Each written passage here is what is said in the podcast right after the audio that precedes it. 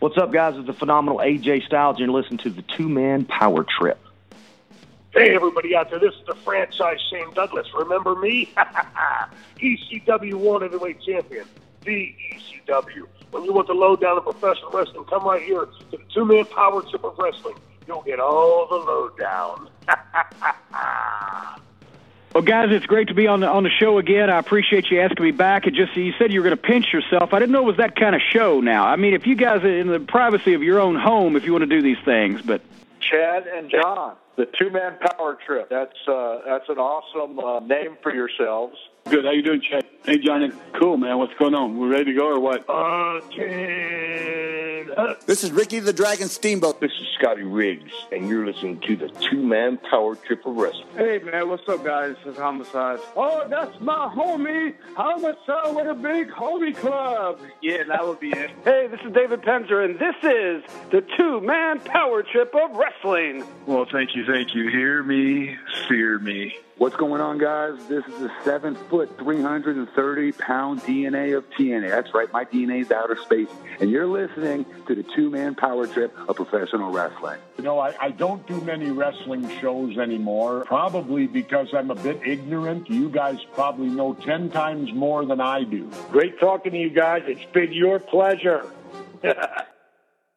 They've worked in and around the wrestling business.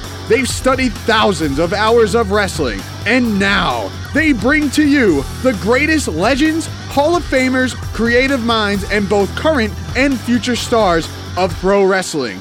They are Primetime Pod and Chad, the two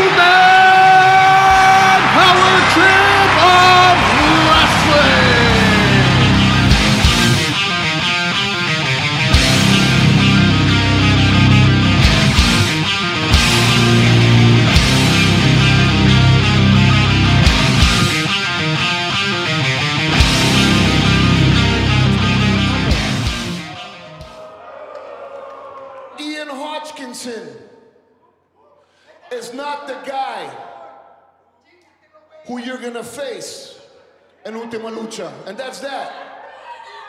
That's the right choice, man. Good job, E.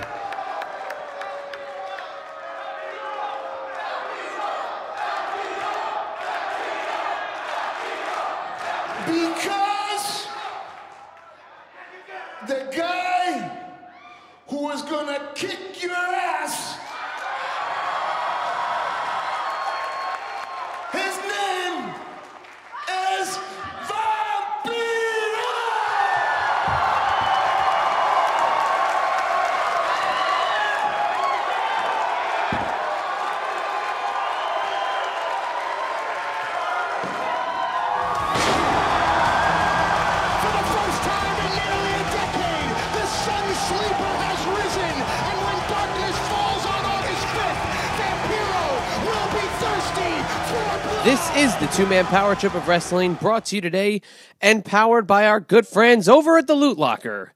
The Loot Locker is a monthly trading card box subscription delivered right to your front door, featuring some of your favorite sports, including baseball, football, basketball, hockey, and even for you entertainment and television card collectors.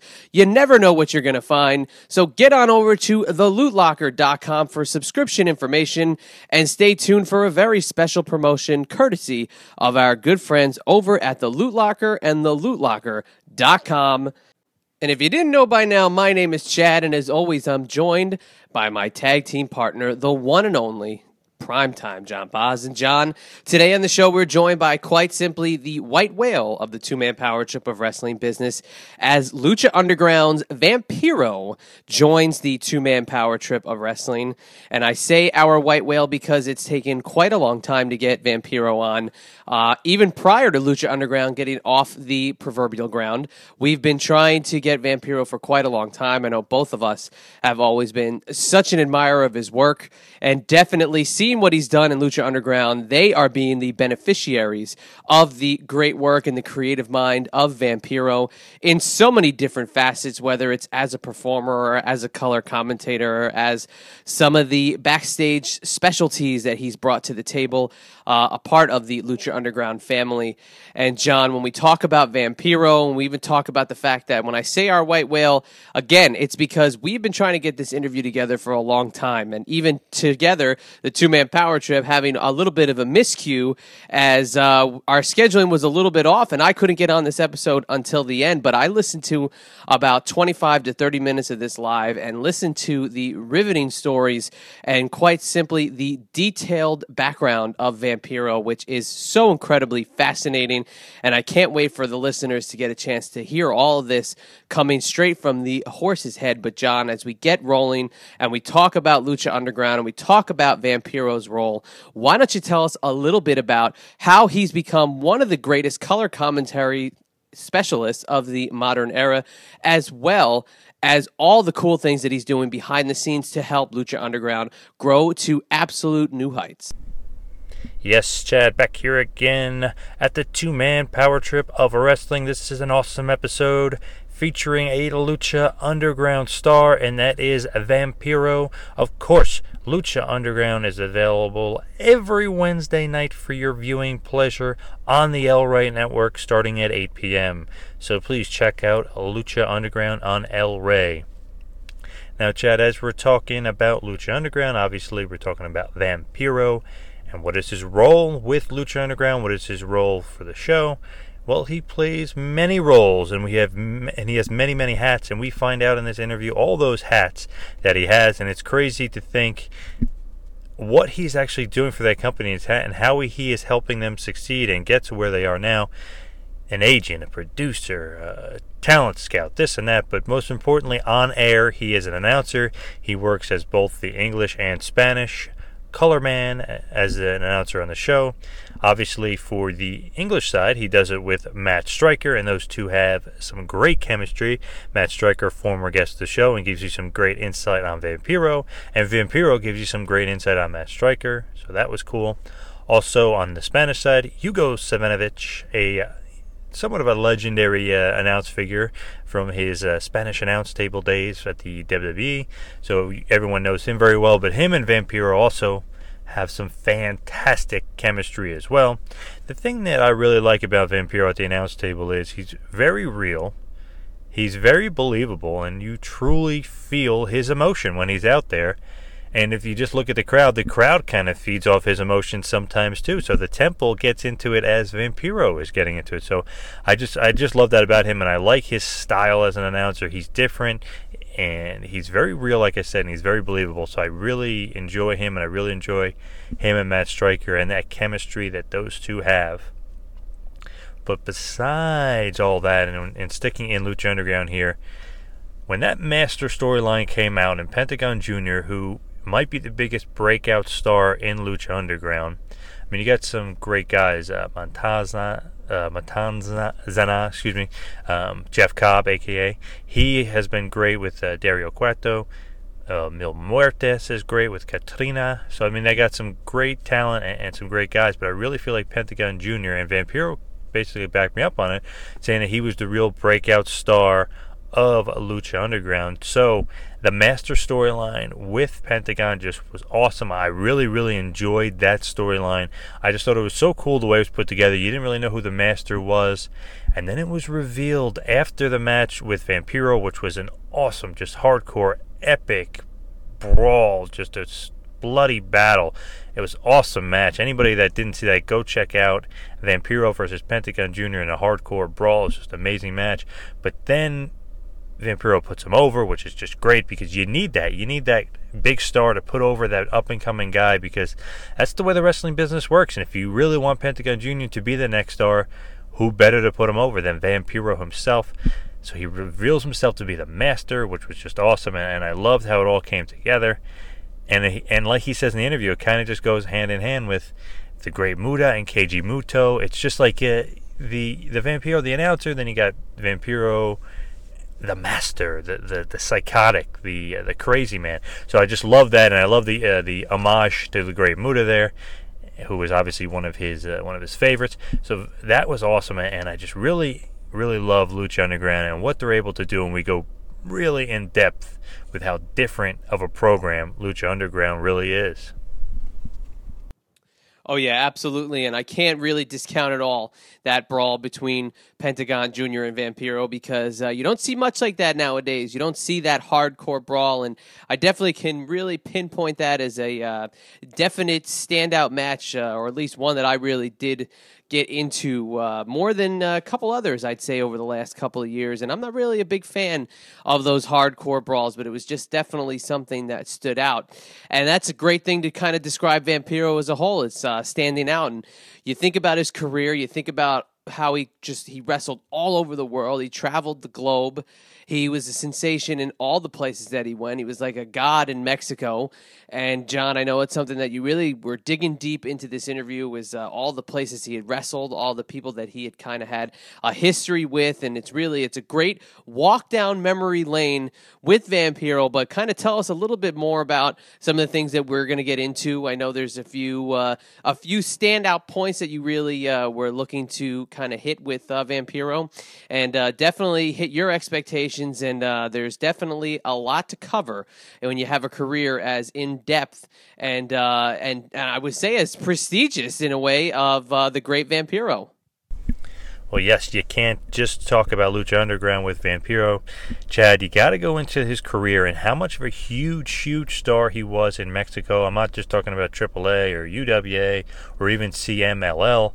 Just, just his whole career in Mexico, he just, you know, became one of those guys that transcended the wrestling business. He was such a big star down there. He was just monumental. And it's funny that, like as he says, a white Canadian guy became such a big star down there in Mexico. It's crazy. We talk about how he was basically an overnight sensation. He immediately got over down there because he was so different and he looked so cool. The fans just were drawn to him immediately. So that was really, really cool. We talk about his feud with Konnan both inside and outside of the ring. How much of that's true that they didn't like each other? How much is it true that they didn't really get along? We go deep into that. We really, really touch on all cylinders on that one. That was a, a great topic that I was dying to get into. Also, we get into the great Muta, like I mentioned before.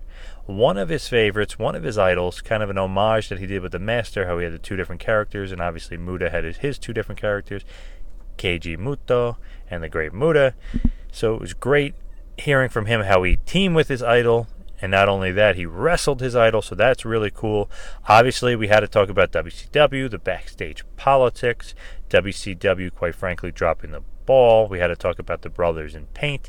We had to talk about his feud with Sting, what Sting thinks of him, what he thinks of Sting. So we get into all that fun stuff. Even we talk about TNA, the, the big time Raven feud that went on there um, his heat or perceived heat with Jeff Jarrett. We get into that. We get into any interest from the WWE and Vince McMahon after the closing of WCW. And of course, one of my favorite topics, Japan. Got to talk about Japan. We talked about a lot of All Japan with Vampiro and his epic little war against Kawada and what happened there as they were both stiffing each other with some stiff kicks. So this is a, a great interview. Vampiro was one of my favorites. He's just so fun to talk to. He's so engaging. Every answer he gives you is a good one. And this was just a, an amazing interview from where I stand. You know, where I stand. He's one of those guys that's kind of been, like you mentioned before, Chad, kind of been a white whale for us. We were supposed to get him on a couple times. Um, either we we couldn't do it or he couldn't do it. It kind of eluded us for a little bit, and we were finally able to come together and get this done. And, and boy, did we love it! It was a ton of fun, and it was awesome to finally get on El Vampiro Canadiense Vampiro. Don't forget, Lucha Underground is every Wednesday night on the El Rey Network. Get on over to luchaunderground.com for more information about their amazing product, where you can check it out in your neck of the woods, as well as watch some match footage. Get on there and see what's in the merch store, get on and join the community, and talk about Lucha Underground in a way that I think uh, needs to be talked about, and that is by spreading the word of a great wrestling product that is slowly but surely making its mark on the absolutely crazy world of professional wrestling. And we also want to remind you that today's episode is brought to you by the Loot Locker.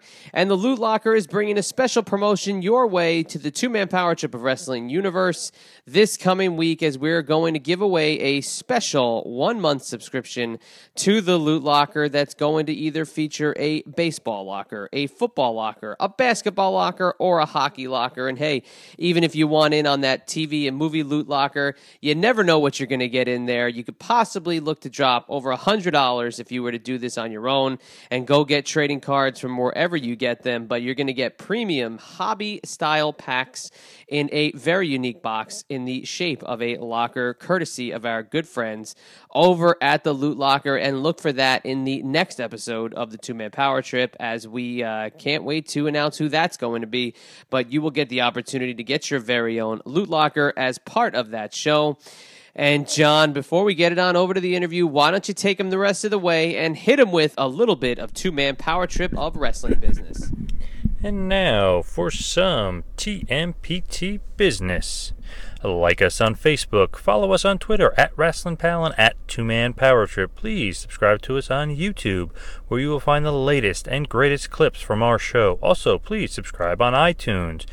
While you're there, please check out the feed for prior legendary episodes with the late great American Dream Dusty Rhodes, Stan the Lariat Hansen, WWE's lead attorney Jerry McDevitt, the phenomenal AJ Styles, the Lunatic Fringe, Dean Ambrose, the Demon Kane, and so, so, so many others. Also, please check out our website, tmptofwrestling.com. That is tmptofwrestling.com. While you're there, please check out the events page. See if the two man power trip and one of our friends is coming to your town. So please check that out and check out the events page. Also, while you're surfing the net, check out WrestlingInc.com. That is WrestlingInc.com. They are the greatest wrestling news site in the world, so you gotta check them out. Also, check out ProWrestlingTees.com. Yes, ProWrestlingTees.com. You can check out our page on there. You can check out Tito Santana, Kevin Thorne, Paul Orndorff, Buff Bagwell, and so many others. And for any of you Android users out there, please check us out on Player FM. And now, without any further ado, a former WCW Tag Team Champion, a former AAA Tag Team Champion. He is a wrestling legend. He is one of the biggest lucha libre stars of all time. He is a current star in Lucha Underground. He is the master himself. He is Vampiro. Please enjoy.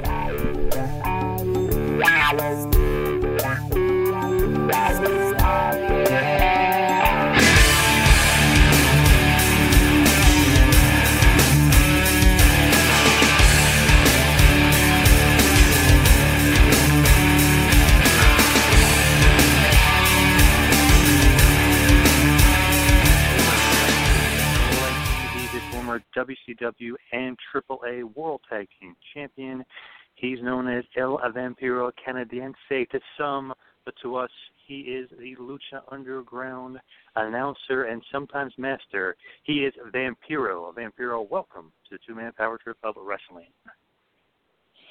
Wow. Well, thanks for the build up, brother. hey, no problem. Yeah, yeah, yeah. Long-time- Longtime fan of yours, but you know, first and foremost, I got to talk about Lucha Underground and, and what difference it is in the wrestling world and how different it is from the rest.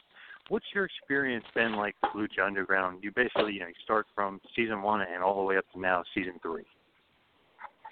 Um, it's been interesting for me because I, I've had to come to terms with certain things in life. Uh, one, the biggest one would be the transition from uh, getting back into the wrestling business, letting go the the entertainment part of it, and getting more involved behind the scenes.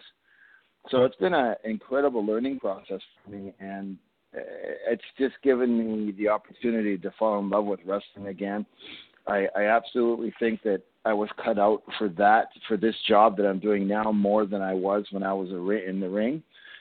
um, I love the position I have in the company. I'm doing a few things. They're going to be making an announcement very soon about something that I can't really say until they say. But all the, uh, what I can tell you is my experience um, being around quality people and having the right people guide me to learn this new position has definitely made it fun. And in turn, it's enabled me to excel and um, just grow within the company. So, uh, as far as that, I don't know if that's the right answer that you were looking for, but what I've gotten hmm. out of it so far has just been a rebirth. It's an incredible experience, and I've never ever seen anything like it in my whole career. So, it's just awesome, dude. Lucha Underground is so different and it's so cool, and it's great to see El Rey Network get so behind. Why is it guys. different? You tell tell me why. Why is it different? You're, I mean, I know why it's different, but why is it different for you? It's not the cookie cutter show. It's not the generic show. Like, okay, this guy comes out for an interview for you know ten minutes to start every single show. It's going to be boring, and they're going to set up the match. To love the production value. The production value is totally different. The way it's filmed is different. The way you go into you know Dario Cueto's office, it's just different. It's almost like Right. a movie. It's like a big time movie, but it's made into an awesome TV show. Right. Gotcha. Okay. So it's to me, the, and the production value sets it along, you know, by itself. It just sets Yeah. it off, makes it different. Night and day. Sure. Sure. Okay. I just wanted to ask. I was curious. So, what do you think about the production? And like you said, you're doing a lot of stuff behind the scenes. Is that just you know something great that you've been able to sink your teeth into and learn? Like, wow, this is the production and what El Rey does and what Luch is doing and Robert Rodriguez and everybody are putting into it on the production end of things. Um, I, I think it's taught us all, even even guys who are who are getting their first break in the business. I, I mean, um, people who have done smaller type indie shows, for example, and this is not an insult, so please don't take it that way. I think it's afforded us uh, uh, the opportunity to learn and and I don't know what the right way to evolve. It's wrestling goes in cycles. You know what I mean? It goes every twelve or thirteen years, uh, Uh, and then it goes on a downswing, and then it comes back up in popularity. I think the the level of production, the level, the quality of people that are running the show behind the scenes, has definitely taught us as performers to look at things from a different perspective. And I really think that shows in the ring because it just flows. There's never any hiccups. And I really think that goes to show that not only do we have extremely talented people behind the scenes, but they are also so professional that they've actually taught us how to be pr- better pro wrestlers. And they're people who have come from a television world and don't know anything about our business, right? So I think hmm. that is something that nobody really touches on, but that's what I see. Does that make sense? Absolutely, yes. And Pretty cool so answer, cool huh? to see. Yeah, I like that. Yep. And it's very cool the episodic feel to it because sometimes when you watch other wrestling shows, like you can miss a week or two weeks or whatever. I feel like with Lucha Underground, it's so episodic. If you miss a week, you missed a lot, right? Yeah, I I'm a sorry if you hear me. I'm I'm I'm doing something very gothic and very very demonic right now. I'm carrying in um, the kitty litter for my kittens. So yeah, excuse me. I'm um I, I I'm a big fan uh, of The Walking Dead. And I'm also a big fan of the way the Jason Bourne movies were edited. Why do I say it like that? Well, if if, if you remember when The Walking Dead started, at the end of season one, they didn't even have the budget to pay actors to be extras to be zombies. That's why there's no dead people. And and it, and it it just turned into this phenom that it is. You know, we're going into what season eight or whatever it is, and it's just a worldwide phenomenon that it is. I think that style of television, the the, the ultra violent cliffhanger type thing, really set the bar high, and I think we're kind of going that route that would be one thing. And the way it's edited, the tightness, the crispness, the the production value going into the office, all the backstories. Everybody has a real character. It's and it's shot and cut. You know, like those fight scenes in James in the Jason Bourne movies. They're so tight. They're so crisp. They're so violent. They're so on point. I think that that's a good way to describe how things are going when we see it when we're shooting it. It's just uh, it's just another thing, man. It's not your traditional wrestling show at all. There's nothing like it, and nobody can even compare. They definitely try to copy, as you well know, but um, they're not Mhm. even close, man. Did any of that? Is any of this making any sense, man? I'm sorry, I don't even know Oh. if this is what you were expecting, but Yes, yeah, hundred percent. This is awesome, awesome stuff. And Okay, I was cool, say cool, with cool.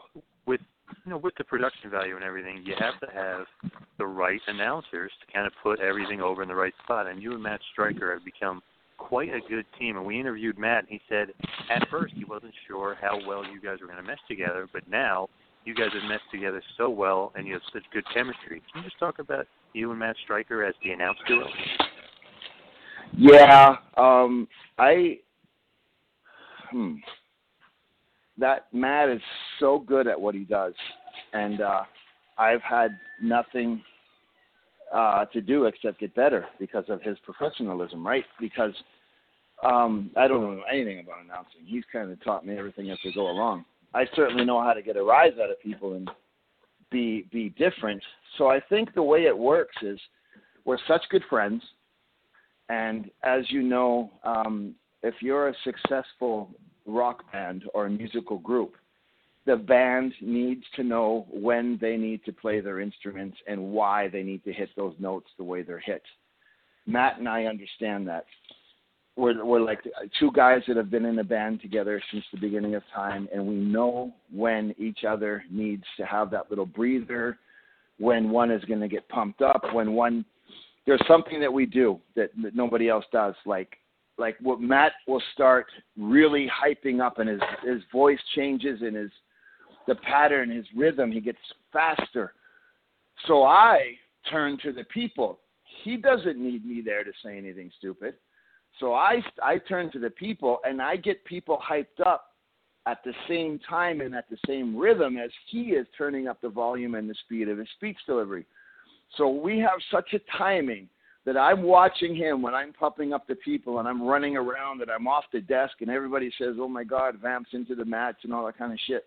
Well, yes, I am, but it's all to help Matt get the point across. So you, the viewer, are almost experiencing the same emotion as the crowd does when it's live. And I take a lot of pride in that because that's something that nobody taught me.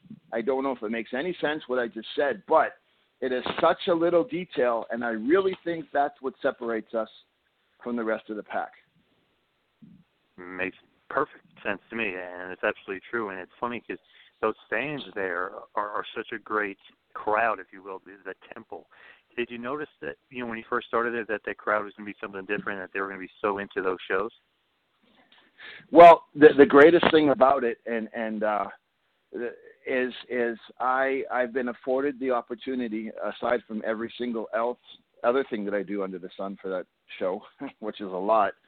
Um, I, I go out there before and I hype the crowd. Like I get in the ring and I get everybody going. So I think when we first started, it was we had fresh people to educate. So we had open reins. You know what I mean? We didn't have any limits. We could do anything and say anything, and that's how we educated our crowd to understand our type of product. And I really attribute those moments um, that we have before the show to get the crowd going and they can see it and they feel it and they hear it. So they're already on, on the same page before we even start. I do think that that is a major, major part of the success of the show because the fans know what to do and they tell you at home what to do. So it's just a fucking awesome team. You know what I mean? And who coined the term temple? Because Matt Striker claims that you said it was you, but he said it was him. Who actually coined that term? Uh, he said it was him.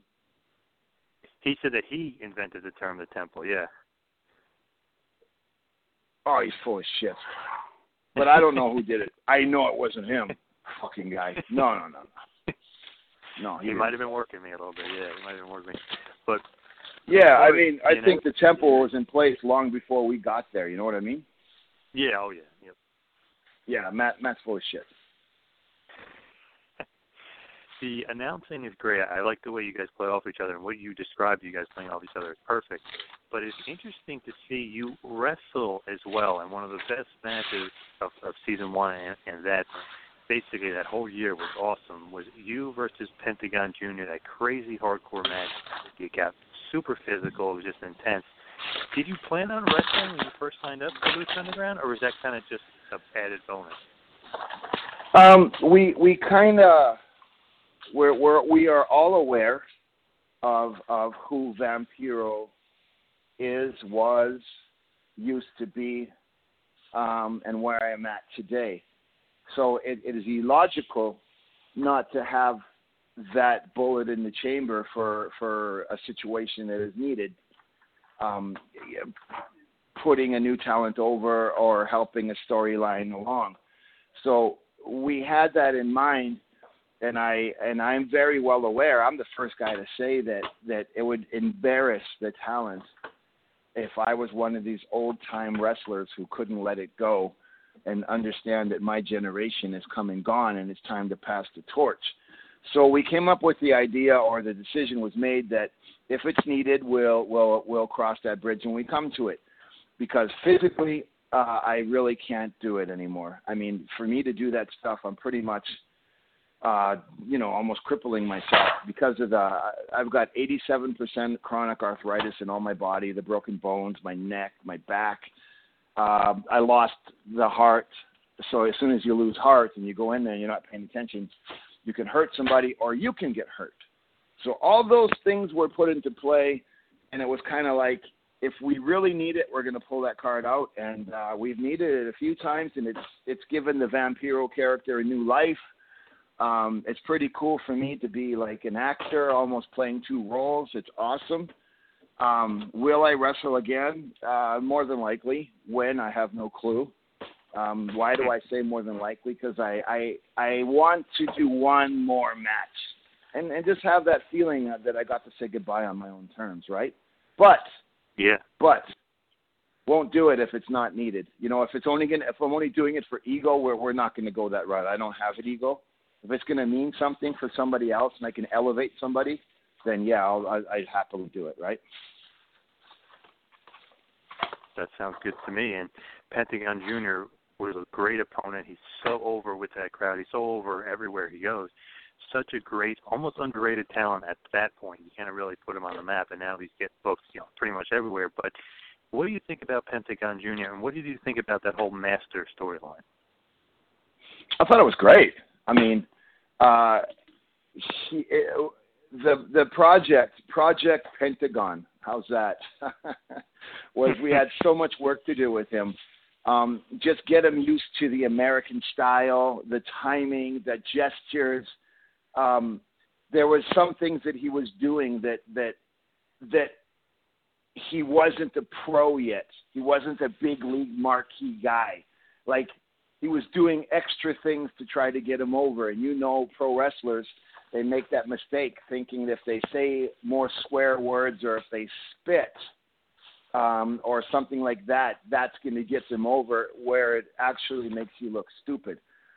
So we had to take those little details out and work on on explaining to him um, why things work in the United States as opposed to Mexico and vice versa and it was a process, but we needed something, and that something was he needed a big victory. Um, Sting did it for me in the United States. Hulk Hogan did it for me. Uh, Muta did it for me in Japan. Um, uh, being my partner, being my my my opponent. Uh, when I first started in the wrestling business, you know, guys like Stan Hansen, um, the Samoans, uh, the guys in Canada at the time, the Road Warriors, uh, Rick Martel, Dino Bravo, those guys did it for me. They helped me. When I went to Mexico, all the big stars of the day took me under the wing. So uh, it had to happen, man. You, you, you got to teach the new guys because if you don't, then our industry will die. So it was great to give back. And he was a sponge. Mentally and physically, he was in the right place. His attitude was phenomenal and uh, we just basically said, if you do what we say step by step, we will make you the biggest star in the world. And uh, I'm very proud that uh, part of that has come from the match that we did because if you really break it down, it's really not that spectacular of a match. It tells a story. That's that's kind of what I'm proud about for that one. Is any of that kind of what you were hoping to hear, my friend?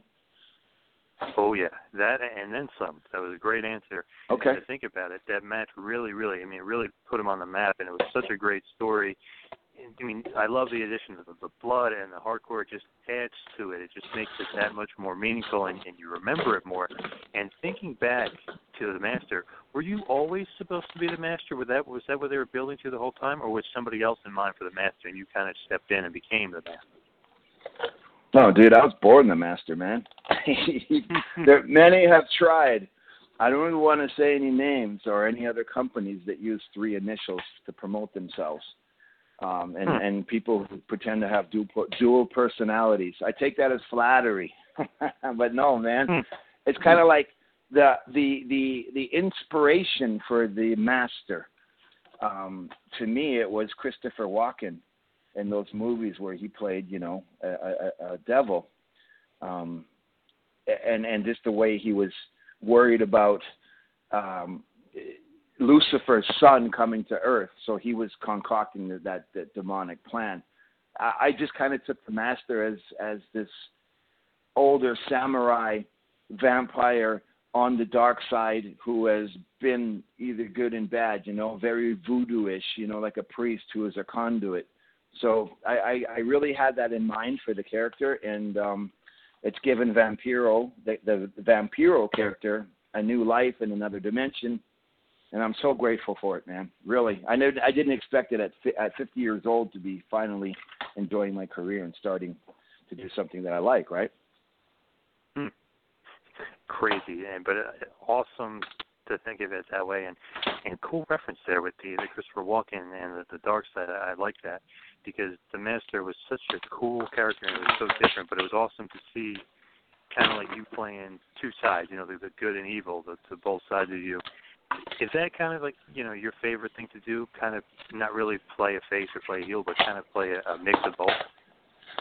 Yeah, yeah, yeah, and I think it's my OCD and my my insomnia and my addiction to large amounts of ephedrine and adrenaline. Um, Great Muta to me was probably the most awesomest thing ever. You know, when he would paint his face and when he, he played two characters. So to me, it's Mm. a tribute to my idol.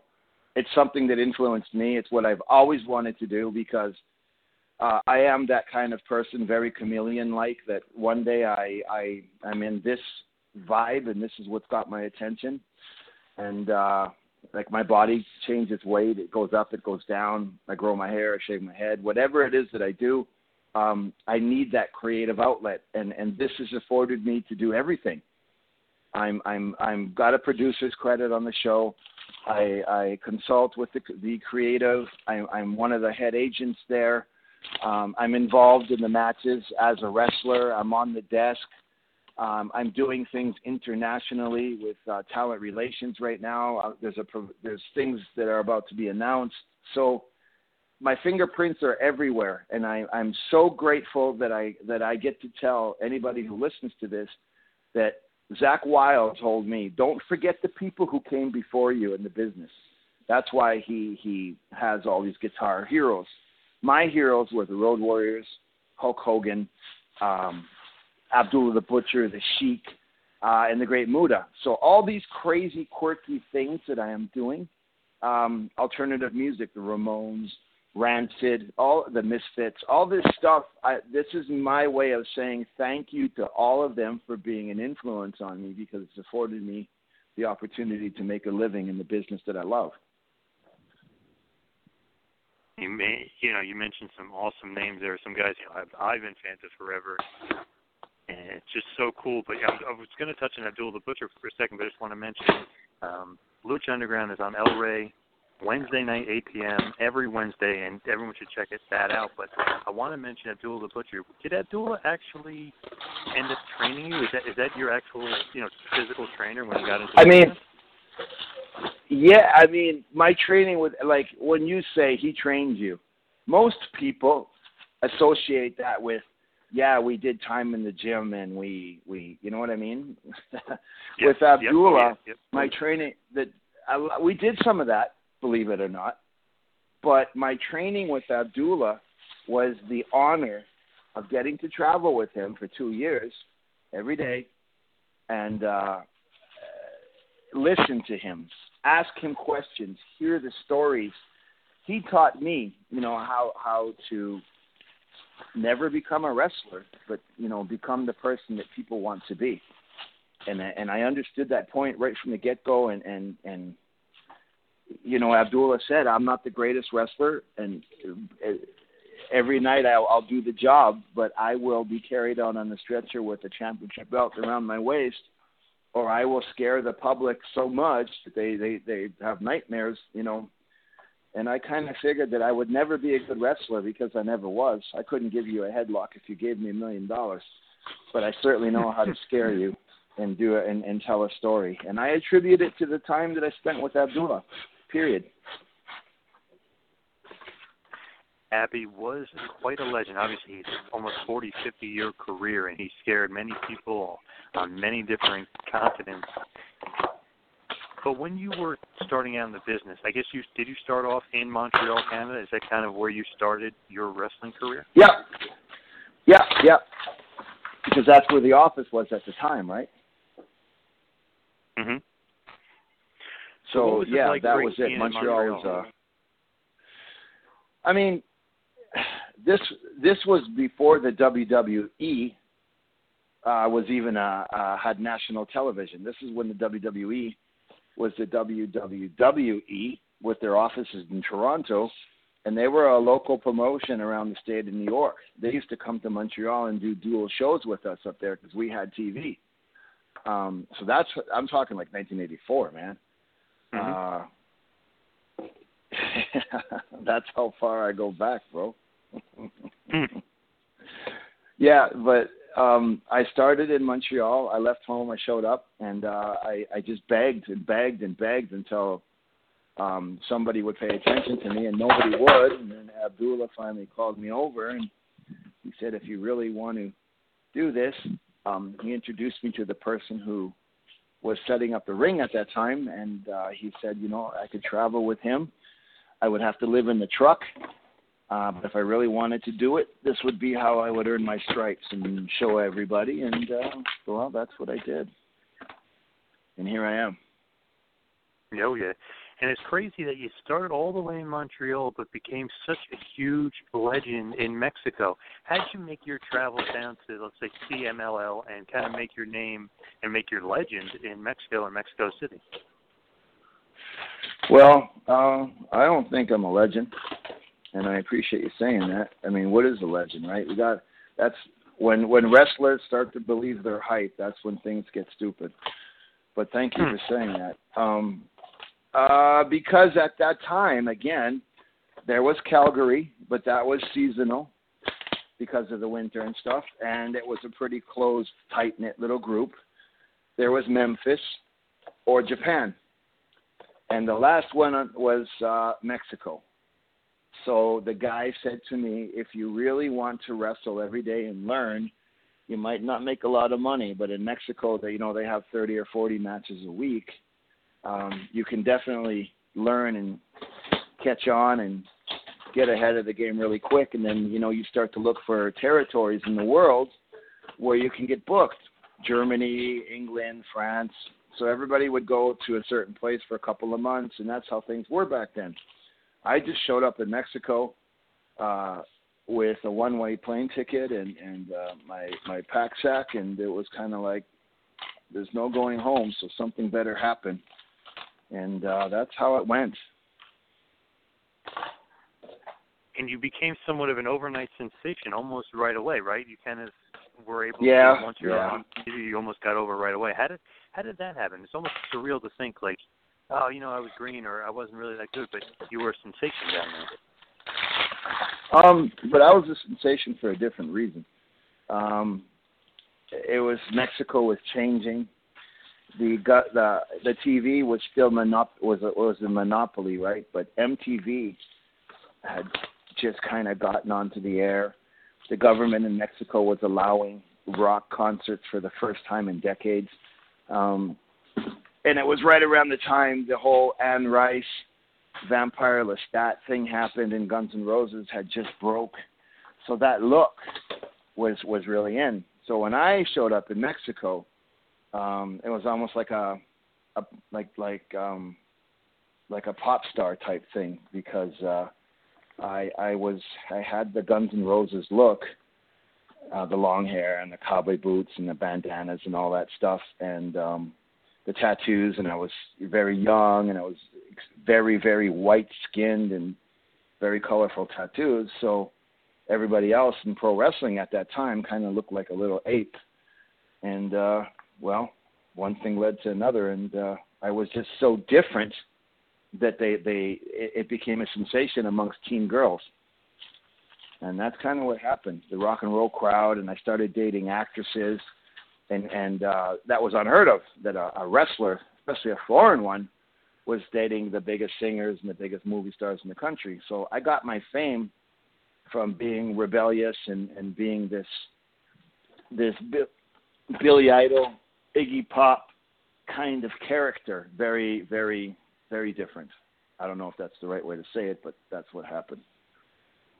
Absolutely, you were very different considering all the mm-hmm. you know the, the, the normal the, the luchadors that were down there, people, the legendary luchadors like Dr. Wagner, El Canek, Ed Perot, you know. So there's a, a couple you know legendary guys, but they don't look anything like you look. Was there any kind of pullback from them as far as them not really wanting to um, give you the rub? Yeah, all of them. They hated me, but then all of a Hmm. sudden when when they were, yeah, like I, you know, because I got special treatment right away. I I I, I it was uh I couldn't I couldn't stay in a I wasn't accustomed to the the very low end hotels and and 30 hour bus rides and I just kind of said, you know, I, I I don't know the language. I don't feel good at least in the hotels. I understand the food. They're speaking English, so they started letting me stay in the hotel just just for my safety. And then um they started flying me, and that didn't get over very well with the the older guys because they were still on the buses in shitty hotels. Um, but as soon as the guys saw that if you're booked with Vampiro, uh, there's probably going to be thirty thousand people at the show, and if you're getting a percentage of the door, you're making a lot of money. So let's make sure that that kid doesn't get his ass kicked. Nobody touches him let the teen girls scream and uh let's get paid. So that's kind of what happened for a lot of years. It's great to see money you know becoming an influence and realizing like hey i can make money with this guy you know and kind of treating him right. And then there's another big time star that you know very well down there. You had a big time feud with him. What was Konnan's opinion of you kind of when you were down there? How, what was that feud like? Was that kind of a a real life feud where you guys just didn't get along for a period of time Yeah, I mean there was no feud. I mean we just didn't like each other. I mean I I personally, with all my heart and soul, I can say that I didn't have a problem with him. I didn't like him as a person um, for some because we just lived different lifestyles, right? And um, yep. I didn't dislike him. I just moved in different circles and was just a different kind of guy.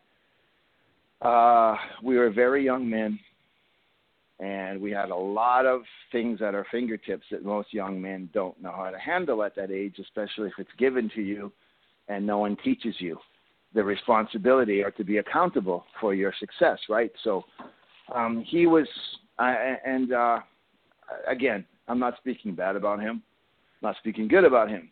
He handles stress and pressure a lot different than I do, for example, or you or I or anybody else. So he had a lot of people in his ear because Konnan was a huge star. There's no doubt about it.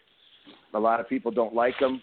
They can say whatever they want, but at the time, he was a physical specimen, and he was the big star. But he was that uh, powerhouse, Rocky Balboa, Hulk Hogan, musclehead kind of guy. And then you have me, who was like half a woman, and uh, you know, uh, Mick Jagger-ish, very Milli Vanilli, very Billy Idol, very Guns N' Roses, very rock and roll, very thin, very screaming girls, very um, you know, uh, rebellious rock and roll attitude type thing. So people started to play that against us both, and um, we, you know, it just got to him a lot more than it got to me.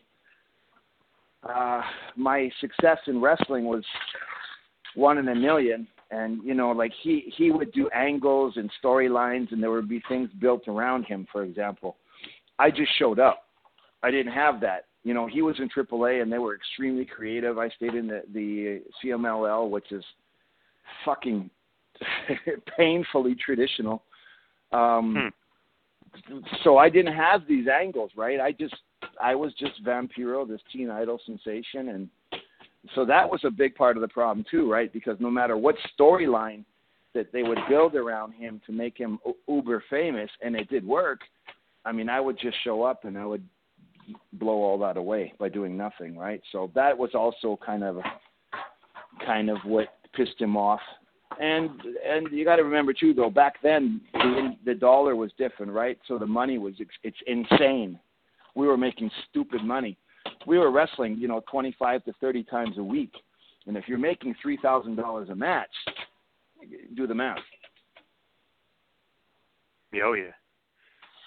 So yeah, dude. Crazy. So, and it's crazy to think, you know, how much money you guys are making, considering you guys were like the two top dogs down there, and and basically killing it. Not only in the wrestling ring, but you guys did a lot of like TV and movies and stuff too, right down there in Mexico.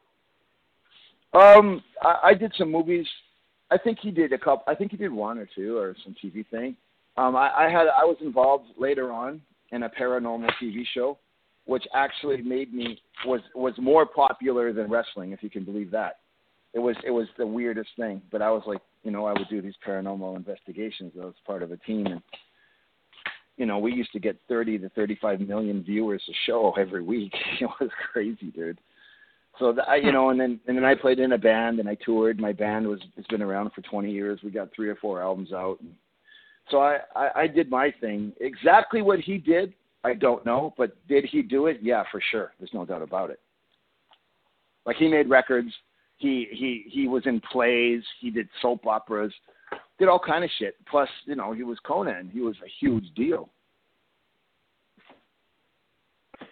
And besides him, there were so many other guys. I mean, I mentioned a couple of guys. Dr. Wagner actually still, you know, still a big star. Um, but you know, little guys like El Dandy and Silver King, who I just liked, and obviously, you know, they were kind of famous from WCW as well. But they were big stars. The two guys that really stick out to me about your time down there was Pegasus Kid Benoit and then Black Magic Norman Smiley how great is it to have those guys around when you have all the famous Mexican luchadors, but then you throw those guys into the mix as well? Norman Smiley to the day is is my best friend. He's the godfather of my child. Um, we basically lived together for like nine years. Um, here's the hotel room. Here's the hotel. Okay, on the on on one floor. The Von Erichs,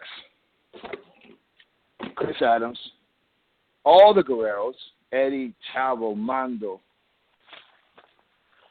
Chavo Sr., um, Hector, King Haku, uh, Nitron, uh, who the hell else was there? Love Machine, Jericho, Smiley, and me.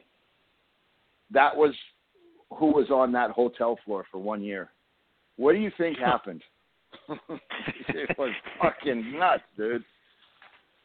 It was insane, insane. Yeah, yeah, it was it was out there. Crazy stuff, brother. Okay. Sounds like quite an awesome ha- lineup but, yeah. of wrestlers as far as great great talent. Yeah, yeah, but I mean, it was fuck the wrestling, dude. What we were doing outside of the ring, the parties and, and having fun. yeah. That was what it was all about. It, but Norman, there was a time when Norman Smiley, his only job was to make sure I showed up at the arena. Like they paid Norman they gave Norman a salary to make sure I showed up at the shows. Oh wow! Because the promoters were yeah, because the, the the money they made off of me it was was was was insane, insane. You got to remember, if, if I would do six shows on a Sunday, uh, you know, and the the average is you know what twenty two thousand. So do the math, man. So the promoters were like, "Get that fucking guy here. I don't care what happens." Promo- I had one promoter rent me a private plane, and he slept on the floor outside my my hotel room door the night before the show. He was he was petrified that I wasn't going to go because he had he had so much money to be made. Yeah, you got to protect your. He doesn't worry about losing money. He was like, no, no, no. It's going to be like a four hundred thousand dollar house. You get your fucking ass there. Wow. So it was a different time, bro. Yeah, yeah. It was it was crazy. It was very, very, very, very unbelievable. Even to this day, if you hear the stories, it's kind of like you're kidding me. Like, no, not really. That's how it happened. The CMLL is, like you said, traditional, and, and obviously the, probably the I think it's the world's oldest wrestling promotion, and it's very traditional in its ways. But did you like working for them better, or did you like when you you know years later worked for AAA? Which you know which promotion do you you know better find yourself at? I, I don't think I understood what was going on. Um, it was too much too soon, and then and then like anything else, at that level of intensity, it burns out, and then you you're you're left. That's when I learned pretty quick that you get kicked to the curbside when you're not the flavor of the month anymore. So they kind of wash your hands in you. Um, I don't know if I mishandled my situation in CMLL, but I was growing up and I was changing and I wanted to to to, to expand and I wanted to learn and I was tired of being this teen idol guy. So I started going to Japan and being more independent and one thing led to another, and I was, uh, you know, I the only reason I didn't go to AAA is because I didn't need to because of the the amount of work I had, and plus, um, just the headache and of Konnan I didn't want to deal with. But I was extremely loyal to Antonio Pena, rest in peace. And uh, when I finally we finally buried the hatchet and got over our stupidity, um, it was a pleasure and an honor to to finally work for him in AAA. You know. So I had more. I've I didn't have fun in any one of them at the time. I hated it. I hated AAA. I fucking hated the CMLL. I hated it. I hated hmm. it so much it made me depressed, and I actually quit the business and kind of became an alcoholic. I was just like, I hate this. It was just too much bullshit. But thanks to Lucha Underground and the new relationship I have with Dorian Roldan and his family, I absolutely love working in wrestling again. I love Lucha Underground. I absolutely love AAA. I'm very happy. I've got a I've got a great position that I'm doing work for both companies. Um, it's just fun right now, and uh, as as much as I love Lucha Underground, AAA is right there it's a fun time to be a wrestling fan. You know, from my point of view, AAA you can watch it, you can high pay per view, you can stream it. They were even on last year. We're on American pay per view.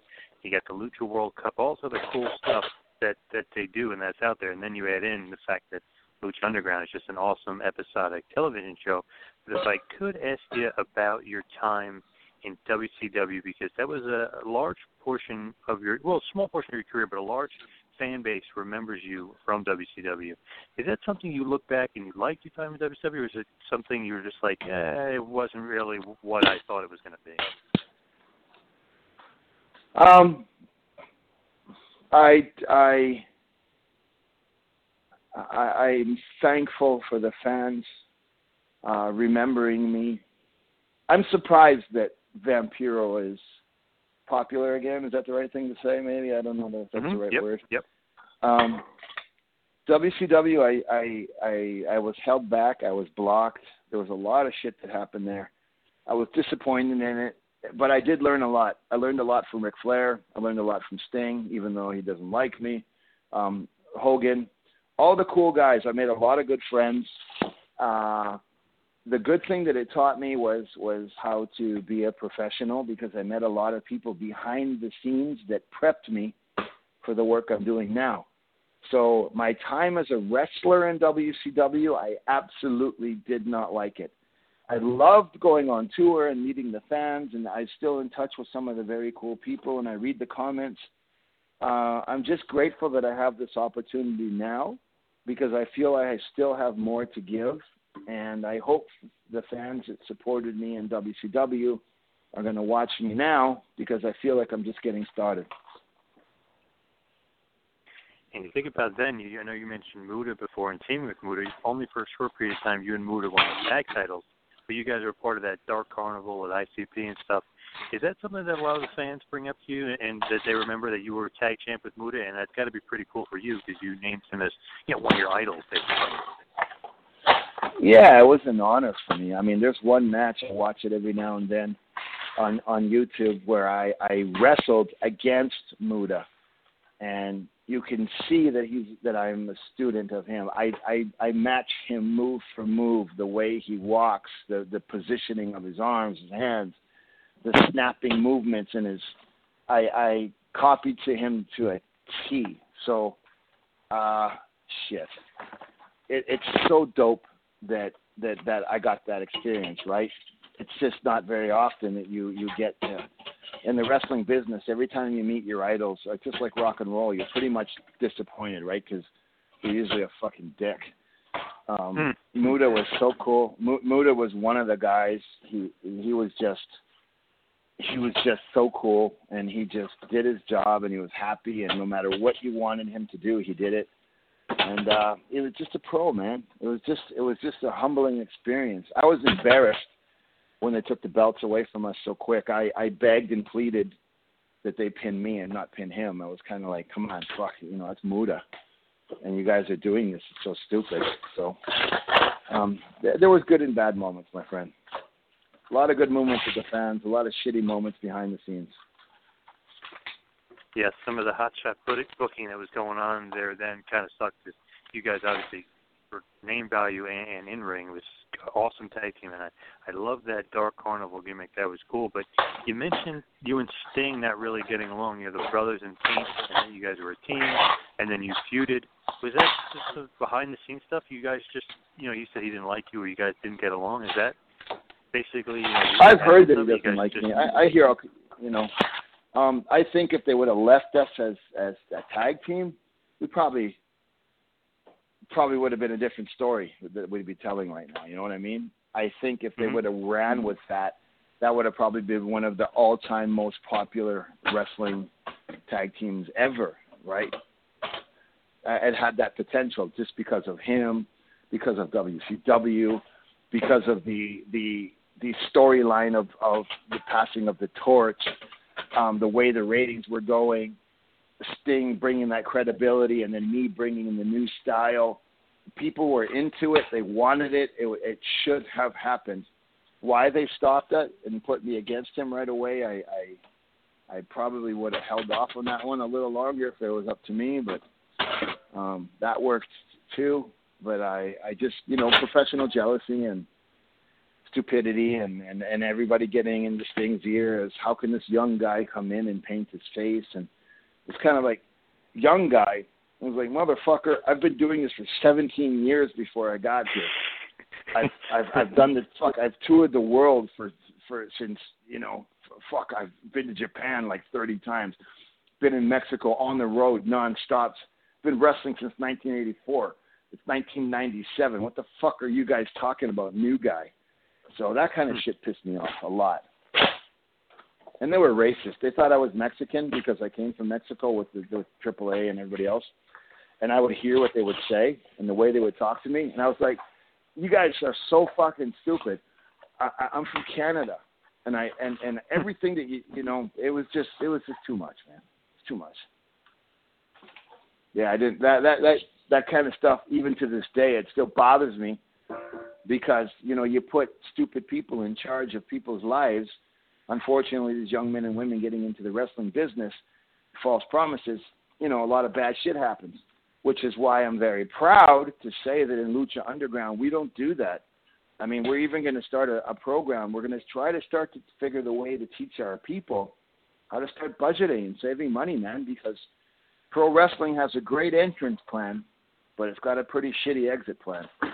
So all of my things that I'm doing now and giving back and thinking the way I'm thinking and talking to you like I am, I'm I'm actually in love with my job for the first time. This is the 34th year of my career. but it's the happiest. It's the first time I can say that I'm enjoying things. Which is awesome to hear, and it's awesome to see Lucha Underground is on the roll that it's on. Now, I didn't ask you this before, but I meant to ask you. We talked about Pentagon Jr. with Lucha Underground, but who else do you see there as a big time star? I mean, Pentagon is for me uh, one of the future bright guys that's just going to be the star of the show. But do you think a guy like Fenix or Aerostar? Who are some of the names that you're looking at that man, these, these guys are just amazing? Um, everybody, you know, Matanza, Marty the Moth, um, to name a few. It's everybody. Dante Fox, Killshot. Those guys, Dante Fox, Killshot, those are two of the best wrestlers ever. Ever. Those two guys, I mean, a- anybody, Jeremiah Crane, you know, all our talents, all the people coming up, you know, the girls, uh, we got a tight roster, man. There isn't anybody who, who doesn't belong there. The good thing about us is any show, any time, any match, any combination will be a superstar match. So we're not basing our company on who's the next big thing.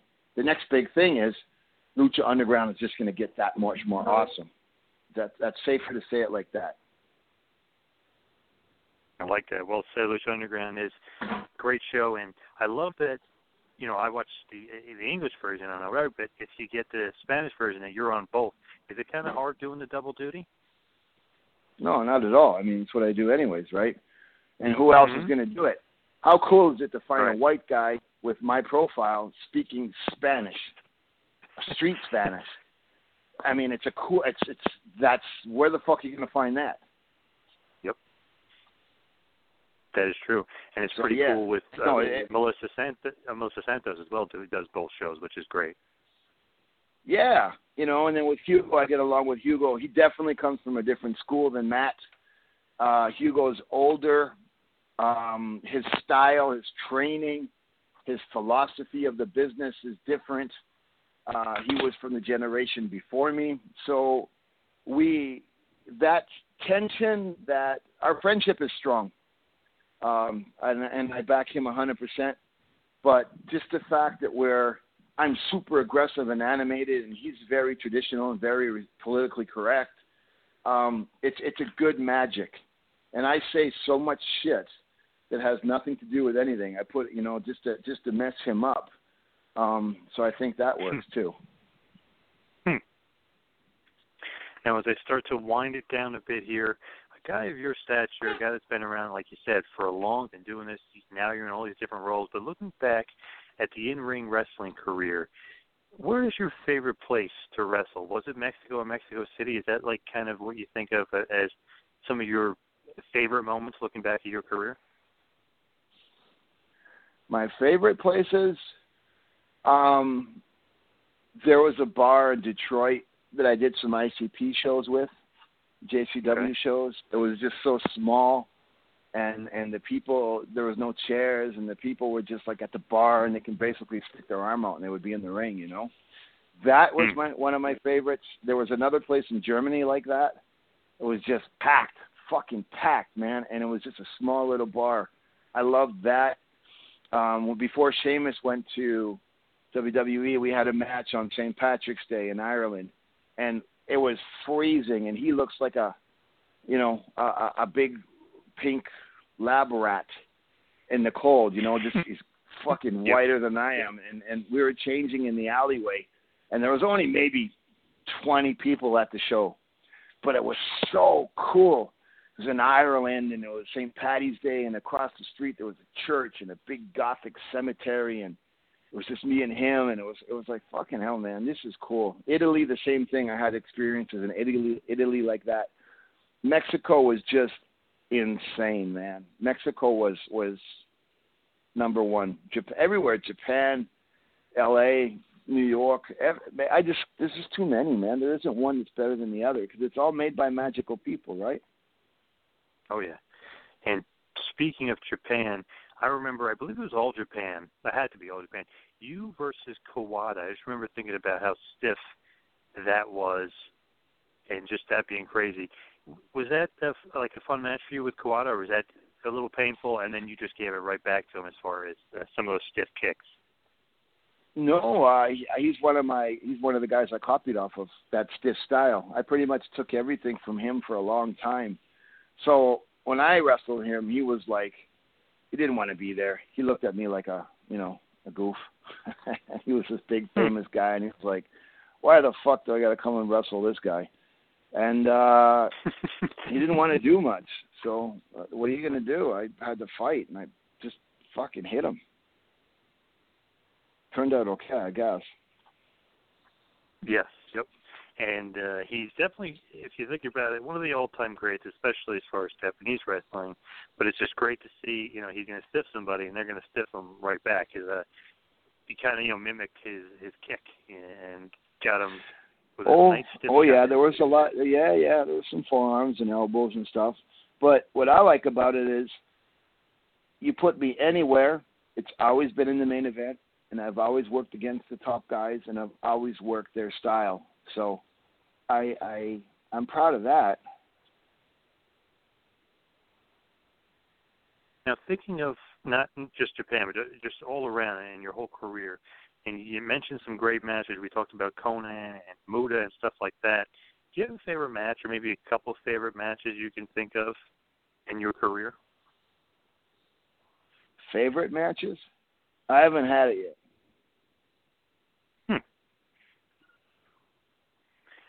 Where does that They've all been my favorites, Junior man. match rank? Hmm. I I I I approach every single match a hundred percent. It's just a new experience, man. I just go all out. So where does the Pentagon? The the, the one I, the reason I like the Pentagon match is because because uh, I was involved in creating uh, creating something special and giving somebody a chance. That's why that meant much to me. Um, I don't know, dude. All the matches were fucking cool. It was the aftermath. That was the awesome part. You know, the fans and the screaming fans and not being able to get out of the building and the girls and the, just just people going bananas. Um, it was pretty crazy, man. Like I've I had police escorts in and out of buildings. Um, I don't know. That was way more cool to me than getting my fucking head kicked in. You're uh, you're a rock star. Oh, I I am in my own mind.